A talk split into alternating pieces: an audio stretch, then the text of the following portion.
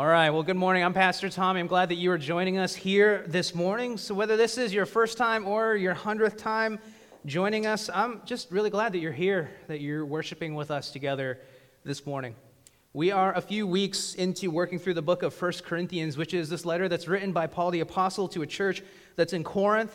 And so far in this letter, Paul has spent a lot of time pointing out this major fracture that's in the church. It's a fracturing within their fellowship, which is made evident by divisions that are popping up in their church. So there are people who are taking sides, they're quarreling with one another, they're, they're fighting amongst themselves. I think to put it into some context today, like there's a lot of shade being thrown back and forth, a lot of passive-aggressive emails, snarky comments and texts that are being made. People are openly making fun of each other and kind of tearing each other down, especially in church meetings. Like it's starting to get pretty ugly in Corinth. And the reason for this, as Paul explains, is because the church is buying into the cultural framework of the town that they live in, in Corinth, and it's causing them to interact really just as uh, merely a human institution as opposed to a holy house of the Lord filled with saints. You see, the wisdom in Corinth, uh, the framework that, that they operate under there was that if you were smart, if you were eloquent, if you were wealthy, and if you were successful, then you had it all. And those were the ultimate things that people ascribed toward. Uh, professional competence and social popularity and financial stability were, were the ultimates. It was kind of just the way of Corinth to be competent and popular and wealthy. But the problem is, is they didn't realize that the wisdom of the world that they were following is actually foolishness. That in reality, when you think about it, the things of this world that we often rely on and we often build our lives around don't actually truly satisfy us. They don't last forever. And even as you think about the competency and the wisdom of man, like it is insufficient to remedy what is an eternally disastrous condition. What I mean by that is no matter how smart you are, how rich you are, how success, successful you are, whether you lived in Corinth or here today, like we still all die. There's nothing that we can do to solve that problem on our own, no matter how much money people are throwing at that problem. And the gospel message then, that, that Jesus came to save needy sinners, is kind of a really a, a sad gospel message. It is the opposite of this very optimistic wisdom of the world for Corinth. The world sees this gospel as foolishness. They'll look at the Christian message and say, that's silly, um, it's kind of weird. Honestly, it's a little pathetic that you're that needy. But we, along with Paul, know that the gospel is the power to save and to bring reconciliation between God and us and to solve that problem, to allow eternal life for all those who hear and who believe. Like this is true wisdom. This is what Paul is trying to exhort the church at Corinth to live by, not the wisdom of the world. So we today need to hold true to this wisdom, this gospel framework for how we view the world, holding firm to our faith as, as we navigate through life and being diligent, not to slip back into the wisdom of the world around us that constantly calls us and beckons us back. This is critical for the maturity of a Christian. But last week, in chapter three, Paul laments that the church is still immature. Like, they're, they're still not there yet. They're, they're not living lives that are rooted in this wisdom of the world, but they're acting like children in the wisdom of the world. I'm sorry, they're not living in the wisdom of God. They're living in the wisdom of the world, the, the way of Corinth. And so last week we saw uh, how Paul kind of rounds out this three-chapter exhortation against divisions that happen in the church. What he does is he drills down into the source of all of their divisions and all of their fracturing within the fellowship and with one another. And the heart of all of that division is pride. It's pride in oneself. It's taking pride in the allegiance, uh, allegiances or the affiliations that, that we take ownership of. And Paul exhorts them by saying that to live in such pride is really childish and immature because it, that's living in the flesh, like you're not a Christian any longer, but you ought to be living in the Spirit. It's also ignorant uh, of really understanding how laboring for God actually works because in that laboring, it's the it's God who gives growth, not man. He talks about how it's actually just kind of nonsensical. Like we don't actually see the ultimate fruit of all of our labor until the end, so it doesn't even make sense for us to, to judge one another. And then he talks about how this ultimately can lead, the divisions can lead to the destruction of God's church, which God absolutely hates. And that's articulated there. And finally, he just says, it's really silly. In the last verses of chapter three, Paul talks about how we have everything in Christ. And if we have everything, then what is there to boast in? We're all on the same page. And so while chapter three is where Paul makes his final case against division, it's this seed of division, which Alden talked about last week, which is pride in our hearts, which he continues on about this morning. And throughout this entire letter, we'll see how pride is the bedrock of just a whole slew of other fractures within the church at Corinth. So let's jump right into the text this morning. We've got a lot to work through. Verse one.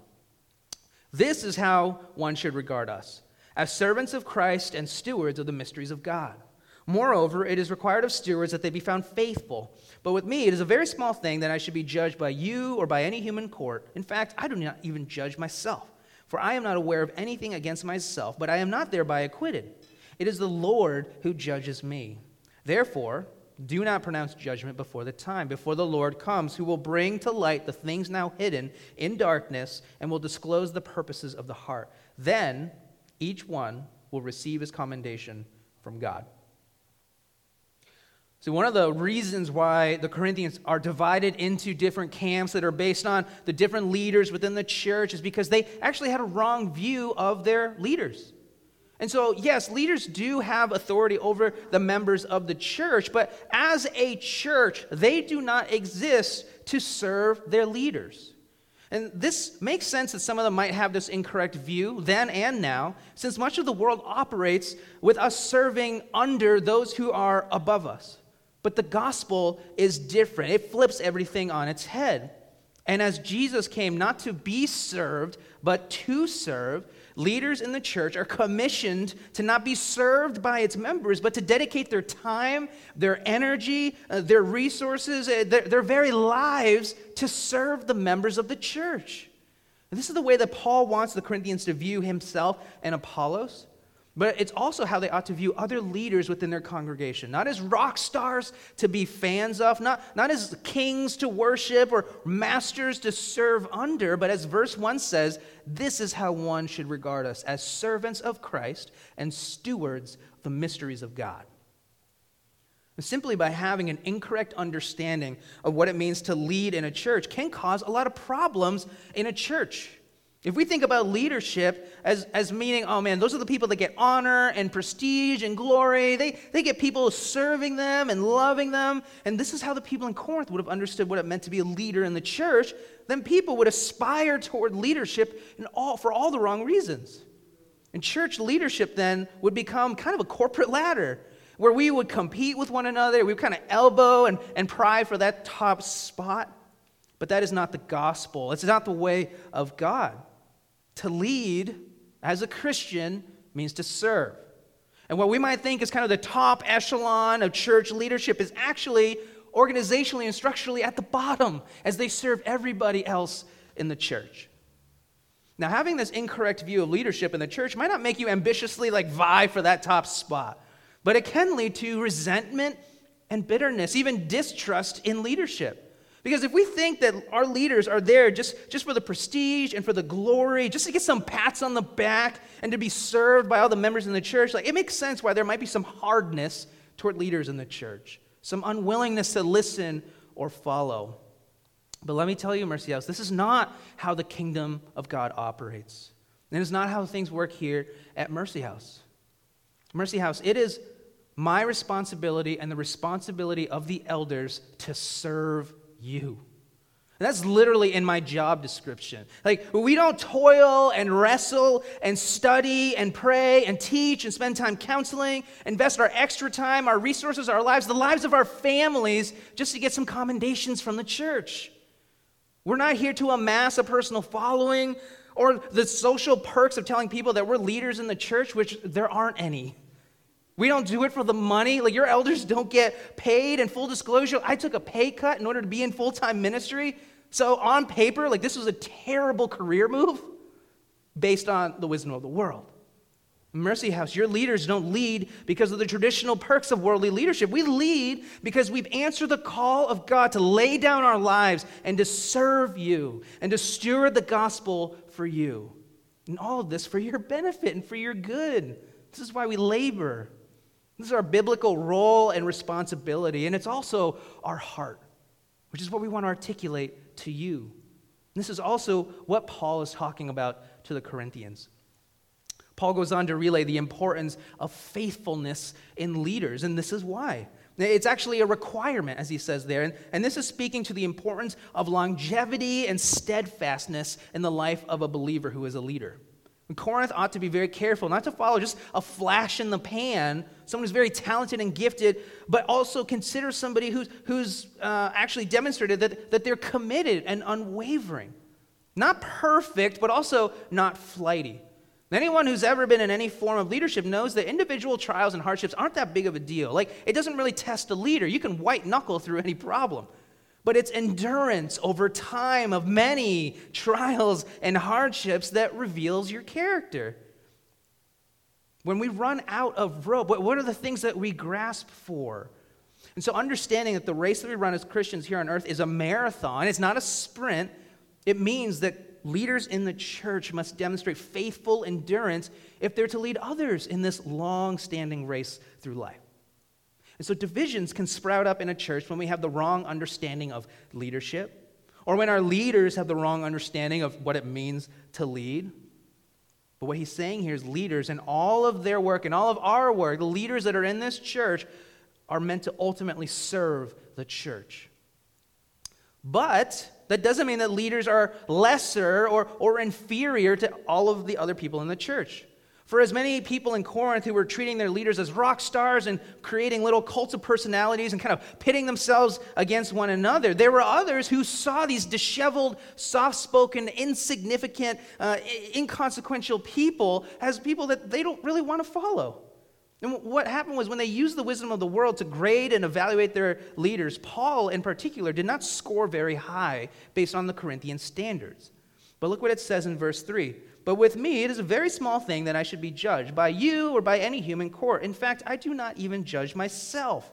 For I am not aware of anything against myself, but I am not thereby acquitted. It is the Lord who judges me. So in short, Paul earlier is saying, don't worship the leaders. Like, the leaders are there to serve you. And now what he's saying is, well, don't judge and belittle the, the, the, the, the servants who are your leaders, because it's only God who judges. So Paul not only says, don't judge me, but he also says, I don't even judge myself. It's important for us to realize that judgment is a fruit of pride. Remember, pride is that seed that causes all sorts of other fractures within the church. And when we judge one another, it comes from a place of sinful and broken pride inside of our hearts. And here's why. Like, when we make judgments, we take it upon ourselves to have the competency and the authority to assess someone's value. Some of us might wonder, like, what's the big deal? Well, the big deal is that we don't have the competency or the authority to assess the value of a person. Let me ask you a question. Any professional figure skaters here? None? Okay, awesome. So we can all agree that there's no one here who has the competency and the knowledge and the authority to judge a pair's figure skating event, right? We agree? Nod once if you agree. Couple of you. Okay, so no one here has any any reason that if we were all at the Olympics two weeks ago and we're watching the pairs figure skating event to then slide into the judges' booth and open up a scorecard and start writing down notes and then submitting that to the event, right? Like, that would be ridiculous. It would be absolutely prideful for any of us to think that we have any say to do something like that. But that's exactly what's happening when we take the seat of judgment and judge and evaluate a person based on what we can observe about them. Paul is saying here, I don't even judge myself. To be fair, no one knows Paul like Paul does, so he is the most qualified out of anybody in the world to judge himself. Yet, he still won't pronounce judgment on himself. Verse four, for I am not aware of anything against myself, but I am not thereby acquitted. So he's saying, look, I honestly don't see anything egregiously wrong with me. Like, for Paul, if there's sin in his life, he's going to repent of it. If there are areas of weaknesses in his life, he's going to lean into Christ in them. If there's temptation, then he's going to flee. But even in all of those, he's like, but I don't know. Who knows? I don't know what's in my heart. And that's why he defers to the one who does know him. The second half of verse four there, it is the Lord who judges me. See, judgment is reserved for God. Gauging the effectiveness and the fruit of a person and equating that to their value is not for us to do. Now, this doesn't mean that we should, shouldn't evaluate things in our life. Thinking about like a, a year-end review. We just had Burley Man, so we did sit down and say, was that effective? Should we have done the things that we should have done? Should we change anything for the future? As a family, we sit down and set goals for the year, spiritual goals, practical goals, and at the end, we evaluate and say, hey, are we on track with the things that we want to do? If not, then should we change them? Like, that's not what Paul is saying you shouldn't do. But what Corinth is doing is, is a step beyond fruitful evaluation. It's evaluation and then the assigning of value. It's the assessing and the ordering of people on, on kind of like a mental totem pole based on perceived effectiveness or fruit in that person's life. Saying, man, that person is, is really high up on the pecking order because look how fruitful their ministry is. Oh, this person's, they hardly even come to church. They don't read their Bible. They, they don't do anything. So I'm going to kind of mentally put them down here. Like that's what Paul's saying, don't do. The question is, why? Well, I think at the end of the day, we don't have any business doing that any more than any of us have any business being a part of the I O C and grading and judging a pairs figure skating event. Look at verse five. Therefore, do not pronounce judgment before the time, before the Lord comes, who will bring to light the things now hidden in darkness and will disclose the purposes of the heart. Then each one will receive his commendation from God. We shouldn't judge others because we don't know what's in people's hearts. We don't even know what's fully in our own heart. You hear David kind of sharing the sentiment in Psalm nineteen, verse twelve. He says, who can discern his errors? Declare me innocent from hidden faults. So even he's like, God, like, forgive me of my sin, the sin that I know, and also the sins that like, I don't even know exist in my heart, the things that are hidden from me. And the reason is because God doesn't just see the outward appearances and, and the external actions of our lives. He sees into the deep, complex motivations of the heart, which are attached and have uh, equal standing to the things that we actually do. So God can do that, but we don't have that superpower. Like, personally, I can't tell if the person who's letting me go ahead of them in a line at the grocery store is genuinely doing that out of a heart of kindness or if they're, like, secretly plotting to murder me. I don't know. Like, that's extreme, but I also don't know. Like, when I see somebody and, and, and they're, like, scowling and grimacing and they're being a little bit short with me, like, I don't know if whether or not in their hearts, like, they're suffering and, and they are, like, constantly praying as they lovingly carry the burdens of those in their lives. I can't see that. I don't know what's in their heart. Our ability to judge one another and even ourselves is wholly inadequate. We are not competent enough, nor do we, do we have the authority to judge. And when we do judge, what we do is we pridefully assume both of those things. And so we leave the judging to God. Ultimately, this should actually give us a lot of freedom and peace. One reason why is because we can rest knowing that there will be a judge, and that judge will be supremely fair and supremely just. This should be an encouragement to those of us specifically who are members of a church community. And this is uh, this idea that church leaders are held accountable. The church is not like a special domain where leaders have, have total authority but no accountability. Like, we as leaders will have to stand and account for everything that we've ever done, everything that we've ever said, just like everybody else, not just in front of the courts of men, who can judge so far with, with the natural human limitations, but we will be laid bare before God. Everything we've ever said, everything we've ever done, but also every single heart motivation that lay behind each action that we took. And then Jesus, in verse five, second part there, will bring to light the things now hidden in darkness and will disclose the purposes of the heart. We don't need to bear the burden of having to judge people and hold people accountable because we know that judgment will come from God himself. If you're a Christian, this should also bring you immense comfort, knowing that no man, no woman has any real power of judgment over you. So listen to me. I, people will misjudge you. Uh, you will be misunderstood. The, the intentions of your heart are going to be misinterpreted, and there are going to be times when you try your absolute best to love someone, to serve someone, and what they'll be uh, seeing in you is your absolute worst. And so hear me when I say this, that God alone has the definitive and final word on you. Not your friends, Not your coworkers or your parents or even your spouse or your boss or your professor or your coach. Like, not even you. Not even you. Some of us need to hear this. You ought to stop judging yourself and, and crushing yourself under the weight of yourself.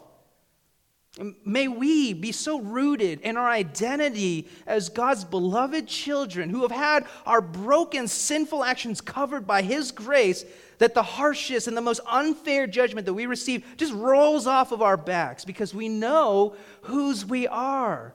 And whose we are is the God who truly knows who we are in our deepest areas of our hearts and still loves us in that moment. See, this idea of final judgment of our hearts should not induce fear for those who are in Christ. As Christians, we have assurance that we f- will finish this race by God's grace. The, the, the judgment that we experience that Paul is talking about is not to take our good and our bad deeds and kind of weigh them out on the scales, and if you're good enough, then you get to come into heaven. Like, that's not the gospel. The gospel is that those of us who have put our faith and trust in Jesus Christ are, are sealed by the Holy Spirit. We are born again into new and eternal life in Christ. Nothing changes that. But as we saw last week, there is further eternal reward and blessing for how our faithfulness and our endurance plays out in our lives while we're still in the flesh. And rewards are, are going to be fairly given to us based on our obedience to God's word. Not just in our external actions, but also in the motivations of our heart as they're connected to those things. And so if you're a Christian and you are like worried, like I just want to spell out what the worst case scenario for you is. The worst case scenario is that you die and you face Jesus at this moment of judgment. And your life and your heart are laid completely bare before Him. And it becomes evident that every single good thing that you've ever done has actually been tainted and originated in a heart of selfishness and sin. And so, no rewards. No angel bucks or holy rupees or whatever denomination of heavenly reward God decides to use. I'm not sure what that is, but Jesus is going to look at you, someone who doesn't have any rewards, and he's, he's going to say, because of your faith and your trust in me, you are covered by my good works, not yours. So come on in to the eternal kingdom and experience fellowship with me and the fulfillment of all of your desires and all of your longings forever. That is the best worst case scenario there is. And so take heart as you read this, my brothers and sisters. To recap this section, Paul's saying, let's have a right understanding of church leaders, not worshiping them and creating allegiances that divide, not judging them, not judging others, not even judging yourself, which all creates divisions within the church, but trust God who has the competency and the authority to judge each of us rightly. Look at verse six. Paul says, I have applied all these things to myself and Apollos for your benefit, brothers, that you may learn by us not to go beyond what is written, that none of you may be puffed up in favor of one against another. For who sees anything different in you? What do you have that we that, that you did not receive? If then you did receive it, why do you boast as you did not receive it? Paul here is saying that he and Apollos have been modeling how one ought to lead, by serving the members of the church and by stewarding the gospel for all of them and doing so without judging the worth and the value of those under their care. And we see the second half of verse six uh, there, uh, that there's an exhortation to, quote, not go beyond what is written. What does that mean? Traditionally, the interpretation of what is written is, is in reference to the Old Testament scriptures Uh, that they would have had access to as those are interpreted through the lens of the gospel uh, that they're experiencing and, and through the apostles. And so the purpose of Paul exhorting them to not go beyond what is written or create any more religion that is there is so that uh, none of you may be puffed up in, in favor against one another. And so there's something that's happening in Corinth that as they add to the written word of God and, and to the gospel that's causing them to be prideful against one another. The principle here is that there is no additional gospel than what's been revealed. There's no second tier of enlightenment be, beyond the basic and simple gospel. And this is something that Paul talks about a lot in chapter two. And he basically breaks it down to this idea of Christ and Him being crucified. And so that's the simple gospel. And ironically, it was done with the intention of preventing exactly what's happening here. And the Corinthians have added additional points of evaluation and additional metrics of value, which, which are informed by their broken cultural worldview, the, the wisdom of the world. And that goes beyond the gospel. And as they measure themselves and each other by these standards, it leads them to grow prideful and puffed up against one another. And so what we need to understand is that when we go beyond what's written, beyond the gospel, when we ascribe value and praise to extracurricular spiritual things, it can create a grounds for boasting. If we think that our position in church or our position before God is determined by how much we pray or how loud we sing in worship or how many hours we devote to the church or how much we give or how many Bible verses we've memorized or how many Christian podcasts we listen to, like if those things are things that we ultimately praise and see as the basis for evaluating our spiritual wellness and our spiritual prosperity, then we will be prone to puffing ourselves up when we do those things well. We'll, we'll experience a false, prideful confidence in our own ability, forgetting that if there's anything good in us, it's actually by the mercy and grace of God who, we saw this last week, Philippians two, verse thirteen, works in you both to will and to work for his good pleasure. Like, that's God working in you. Now, all these things that I mentioned are important fruits that ought to flow out of, of the life of a believer. And we should desire to grow in our Bible memorizing, and, and our we should be reading the Bible and, and singing loudly and all these things. But these are just fruits. They're not the basis of our faith. The basis of our faith is the gospel. Not gospel and something else, but just the gospel. And so corporately, we might be tempted to equate certain metrics of how healthy or good our church is and feel puffed up for all the wrong reasons. We might be tempted to be puffed up in how awesome our worship is, how many college students we have coming to our services, how many men just came to our men's retreat, how many flat panel T Vs are on our walls. If we ascribe ultimate value to any of these metrics, that's going beyond what's written. And that's not the gospel. It's adding to the gospel. If we do this, we can be puffed up when those metrics look great. So we have one hundred kids downstairs. That's awesome. Look at us. We're doing great. We have twenty screens all around the church. That's that's amazing. We have one thousand people in this building. They can't even get in here. Matt, we must be doing really good as a church. But that's incorrect. That's wrong. That's a flawed value system and rating system that we could use. Conversely, when those numbers look bad, and based on this flawed and, and, and, and, and broken rating system, we can grow discouraged and even depressed. We can feel crushed when we feel like we've failed because as individuals, we're not measuring up spiritually to those around us or measuring up to our spiritual standards. But also, as a church, when things don't appear the way we think a successful church should look like, it could diminish our joy and discourage us. What Paul will continue exhorting the Corinthians toward is understanding that it never goes beyond the gospel. And this is why Paul came purposefully preaching a simple message of Christ and him crucified, because that is all that is needed to build the church upon.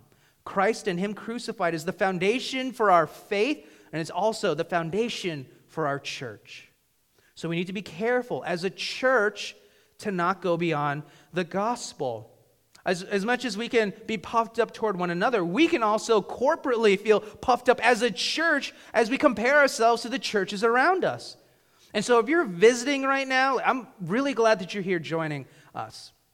If you're trying to decide a, a church in this area to call home, I want to encourage you to, to be prayerful and discerning in that process. But please don't come to Mercy House because you think that it's better than the other churches in ways that go beyond what's written, beyond the gospel. Please don't come here because you think that the, the things here are done better than the other churches, that we are a better church. Come here because we preach the gospel. Like, that's why we want you to come. And if you are a member and if you're a regular attender, don't stay here because you feel that this church is better than the other churches around here based on whatever extra biblical criteria you might be using. Stay here because you have chosen this church to be your family and, and that we faithfully preach the gospel week in and week out. And sure, as, as a group, as a church, we should be able to appreciate and be thankful for the things that, awesome things that God has done here. And it's okay to have preferences. We're not saying that you can't. But if we as a church ever feel like or think or articulate that we are the best church in the area, if we feel superior and puffed up because of our worship or our ministry or just some of the vibes that we've got going on here, like, God help us. Because we, we will have gone beyond the gospel at that point. And we, as your leaders, will have failed you in a pretty catastrophic way and led you astray. This is in part why Paul and Apollos take ownership of, of this and, and work so hard to model this out for them. So as church pastors, like, they don't feud uh, amongst each other. They don't compare church spaces or attendance at their churches. They're, they're not boasting about anything in their ministries. Notice Scripture never talks about, like, how many people were involved in the churches. We have no idea how many people were a part of these different fellowships. If, if, if, if they didn't grab onto the kind of the ethos of Corinth, and, and if, if they were able to kind of step outside of the measuring system that Corinth used, then they would have been able to, to, to work together harmoniously. They wouldn't be tempted um, to have the wisdom of the world and to grade and evaluate and, and place judgment based on some of the fruit and the effectiveness of what they were seeing in those churches. And Paul spent these three chapters just trying to dismantle and show how childish and insignificant and ignorant and nonsensical and foolish it is to be puffed up against each other in pride. Paul and Apollos might fight with each other, but they don't. They, they, they don't feud over these things like little children. Mercy House, one of the realities that they know and that, that we need to hold on to is that we have nothing to be puffed up about or to boast in. Look at what Paul says in verse seven. For who sees anything different in you? What do you have that you did not receive? If then you received it, why do you boast as if you did not receive it? Paul begins with a bit of a sarcastic tone here, and it's going to continue in the next few verses, but he starts here by saying effectively, um, are things any different for, for you than they are for Apollos and I? And see, verse seven might be the most important verse in this passage because it's the crux of Paul's teaching point. He asks the Corinthians, what do you have that you did not receive? Meaning, what good thing in your life was not gifted to you? See, the wisdom of the world says that we earn things. We, we work for things. We, we pay for things with our own money. We bless ourselves. And the things that we have, the sweet, awesome, good things in our lives, are actually a direct fruit of our labors, which is true in part. But there's a larger reality that, that the wisdom of God says. You see this in James chapter one, and we talked about this earlier this year. Verse sixteen, do not be deceived, my beloved brothers. Every good gift and every perfect gift is from above, coming down from the Father of lights.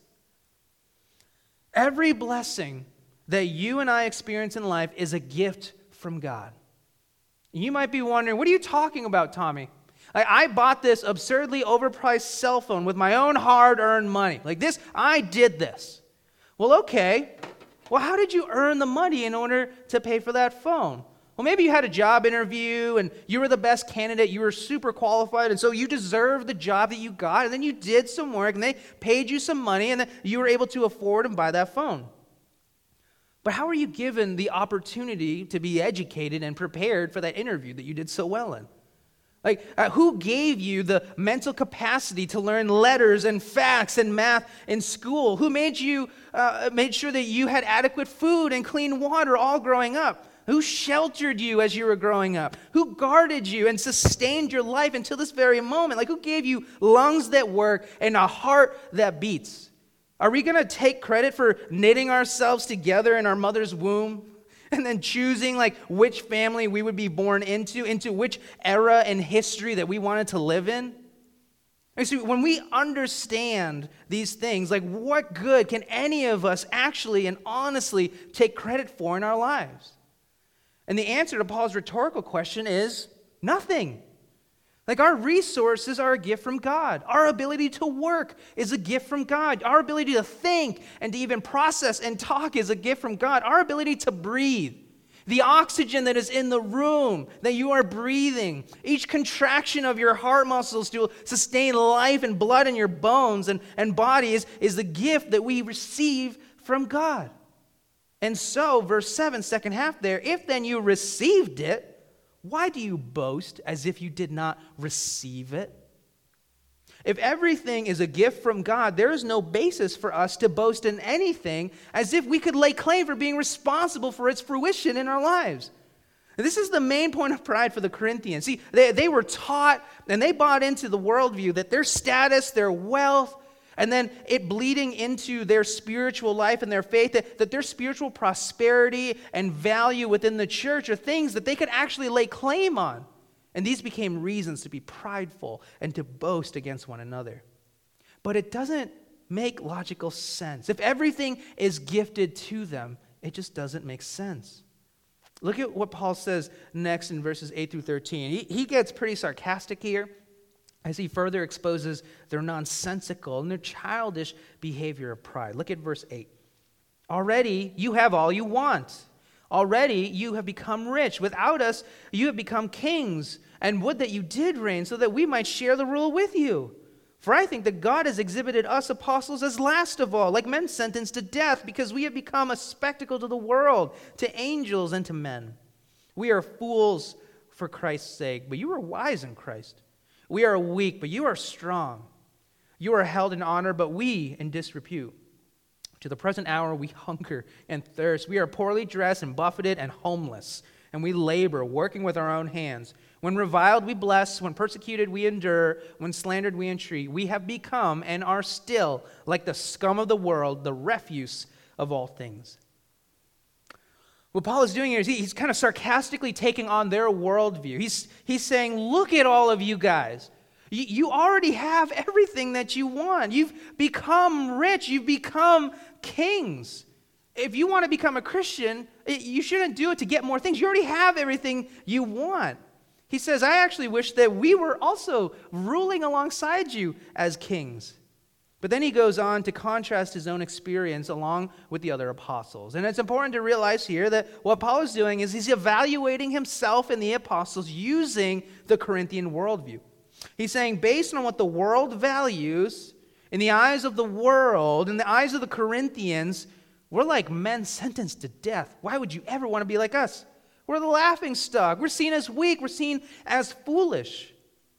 He's, he's trying to confront them with this question. If the Corinthians are doing seemingly great by, by their standard of evaluation, what does that say about the apostles who are not? And this is a question for us too. If we think that physical security or financial prosperity is at all a legitimate measurement of spiritual health, then what does that say about faithful ministers of the gospel who are poor, who are malnourished, who don't have like a retirement fund or an emergency fund, or like who don't have a contingency plan? And Paul and Apollos, like they didn't have a plan B. They didn't have like this twenty-year vision for their lives, which included retirement at the end. Like they weren't debating whether or not to have a traditional or a Roth I R A. They weren't hedging to minimize their losses in case this gospel slash church planning thing didn't work out for them. And Paul is not saying that in order to be a true Christian, you need to not plan for the future.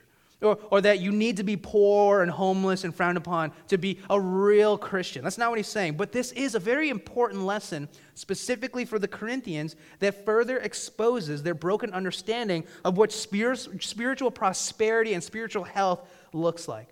Paul, in essence, is saying, hey, Corinth, if you think that spiritual prosperity and spiritual health means being rich, powerful, secure, and valuable, then how come we're poor, weak, homeless, and seen as the scum of the world and the refuse of all things? Like, can you make sense of that, Corinth?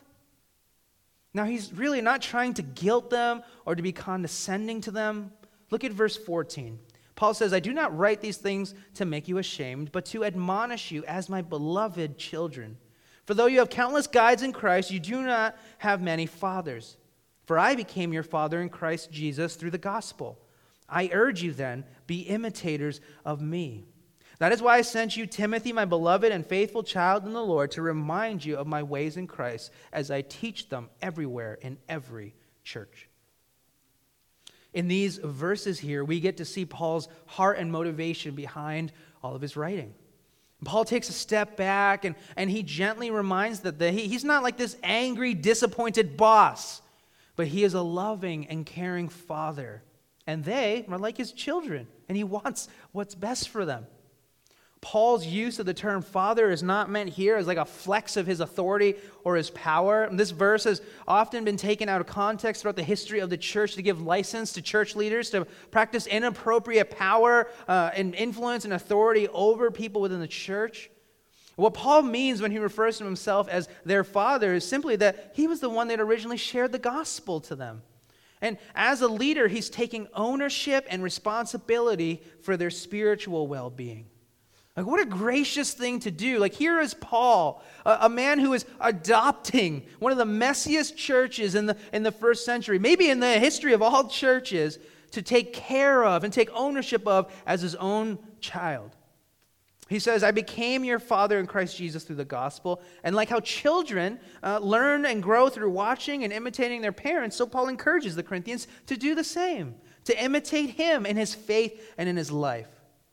And this process of observing and learning is critical for Christian discipleship. It was extremely important for the Corinthians, who didn't have the Bible as we had it today. So they relied on the apostles and their teaching and, and the modeling of what it looks like to be a regenerate, Christ-following Christian and to live out the gospel. But this is just as important for us today. A leadership in the church is a very biblical concept, and this is why leaders must be faithful, as we saw earlier in verse two. This is why qualifications for elders in the church, which are in places like First Timothy three and Titus chapter one and First Peter chapter five, have a big focus on kind of the external fruit and the works that come out of a genuine internal faith in Christ. And not only because having consistent orthodoxy and orthopraxy, that, that, that is right theological thinking and right theological living, is a sign of genuine faith, which we want our church leaders to have signs of genuine faith. It, it also is because everyone is watching and everyone is learning as they observe. And this is uh, a type of leadership and discipleship that is not reserved for the apostles and the elders. And there's a call to all of us as followers of Christ to model Christ-like living, knowing that there's uh, there are those around us who are watching us and who are imitating us. This is, this doesn't mean that you have to be perfect, but it should mean that by God's grace, you are striving toward perfection. It doesn't mean that you have to have it all together, but it does mean that by the supernatural working of the Holy Spirit in you, like your life is transforming toward wholeness and holiness. At our men's retreat last weekend, I um, I pulled some older guys uh, uh, to me at the end, and we had a little conversation. I want to tell you what I told them. What I told them was, like, I don't know exactly when old, uh, like, young men and young women um, become older men and older women, um, but some of you have made that transition. Like, some of you have, have made it from, like, you're the younger people in the church, and now you're one of the older ones, and especially here at this church, because our church is so young on average. And so I want to embolden you and empower you to consider that you are an example of Christ to the younger generation in this church family. And age has nothing to do with it. I'm not trying to call you old, but many of you are now older than when you first started coming here at Mercy House. And I think that for some of you, I want to challenge you to take the step of taking some ownership of some of the spiritual children that are here in this space. That is what biblical discipleship looks like. Many of us who have been at this church for a long time have not had the luxury of having spiritual mothers and fathers. Our church is demographically young. Paul himself didn't have a spiritual father. He was like an O G spiritual father. But now you can offer what you maybe never had to this next generation of people in our church. So I, I want to just leave that to you and pray about that and just say, like, let those of us who are mature, like, let us think this way, and if in anything else, like, God is going to reveal that to you and show you what it looks like to be an active disciple maker in our church. Let's read these last verses and finish up for the day. Verse eighteen. Some are arrogant as though I were not coming to you, but I will come to you soon, if the Lord wills, and I will find out not the talk of these arrogant people, but their power. For the kingdom of God does not consist in talk, but in power. What do you wish? Shall I come to you with a rod or with love and a spirit of gentleness? Here we get one final exhortation before we move on to the next uh, section of his letter. Uh, there are some in Corinth who are going to hear what Paul's saying, and they're going to humbly receive it. And there are others who are kind of like a rebellious teenager who have been and will continue to dismiss Paul. And these people will look at, at Paul, and they'll continue to be puffed up, and they'll see him with the wisdom of the world, their broken Corinthian worldview, and they'll look at Paul and see him as someone who is weak, who is feeble, and who is inconsequential, and they'll dismiss him. And to them, Paul says, oh, I'm coming. Like, Lord willing, I'm, I'm going to be there soon, and then we'll see how weak and feeble I am. Like, the confidence, though, that Paul has is not in himself, but in the power of God and the gospel. And he loves them, which means that God is going to give them an option. In verse twenty-one, like, they can either receive what he's saying and humble themselves in their pride and experience a gentle Paul when he comes, or they can continue being arrogant and boastful, and he'll come in the power of God to correct them. Like, it's up to them. This is a parenting moment. And what we see here is serious love and serious discipleship from Paul, which he models for us. There are real implications and practical consequences to how they decide to respond to his words. But whether the Corinthians get it or not, Paul is committed to coming.